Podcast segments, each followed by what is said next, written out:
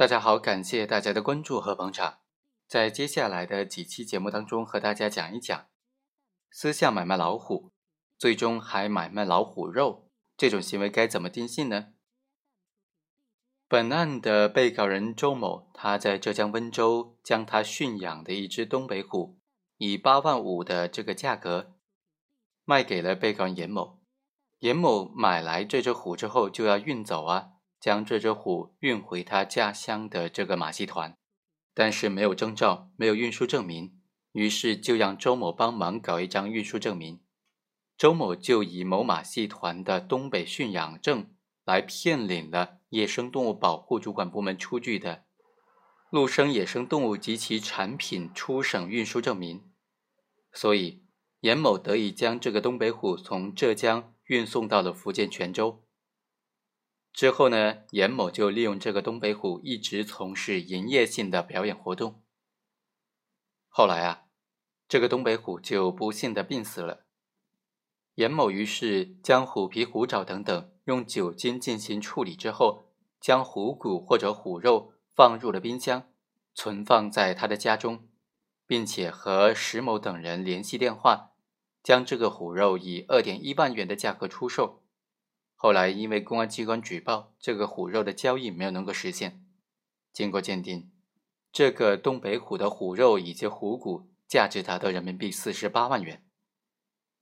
本案当中的几个被告人，他的行为就很有意思了。首先，这种骗领珍贵濒危野生保护动物运输证的行为该怎么定罪处罚呢？周某他是以马戏团的名义来骗领的老虎证的出省运输证明，这种行为该怎么定性呢？我们认为，像本案当中被告人周某以某个马戏团的名义骗领了野生动物保护主管部门出具的东北虎运往福建泉州市的运输证明，并且将它提供给严某，收取了少量费用，这可以认定为买卖国家机关证件罪。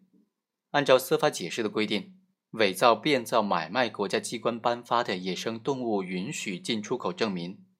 特许捕猎证、狩猎证、驯养繁殖许可证等等公文证件的，构成犯罪，就依照刑法第280条的规定，以伪造、变造、买卖国家机关公文证件罪来定罪处罚。因此，周某的行为已经构成了买卖国家机关证件罪，但是被告人就辩称说，他从野生动物保护主管部门骗领的野生动物出省证明，他是为了帮助严某将东北虎安全的从浙江运往福建，并没有牟利的目的。法院就认为这一辩解显然是理据不足的，周强在主观上具有帮助严某非法运输这种珍贵濒危野生动物的故意，在客观上也为周某提供虚假的东北虎运输证明，这个行为已经和严某实施的这种非法运输珍贵濒危野生动物犯罪创造了条件。根据刑法第25条关于共同犯罪的规定，周某就应当是属于为非法运输珍贵濒危野生动物行为提供帮助的共犯，已经构成非法运输珍贵濒危野生动物罪。对于这种实施的一个犯罪行为同时触犯了数个罪名的想象竞合犯，该怎么处理呢？按照传统的做法，应当是择一重处的原则。由于非法的运输珍贵濒危野生动物情节特别严重，根据刑法第341条的规定，应当判处10年以上有期徒刑，并处罚金或者没收财产。这个量刑和买卖国家机关公文证件罪相比，显然应当以非法运输珍贵濒危野生动物罪来定罪处罚了。以上就是本期的全部内容。其他的几个问题，我们下期再来继续的分析。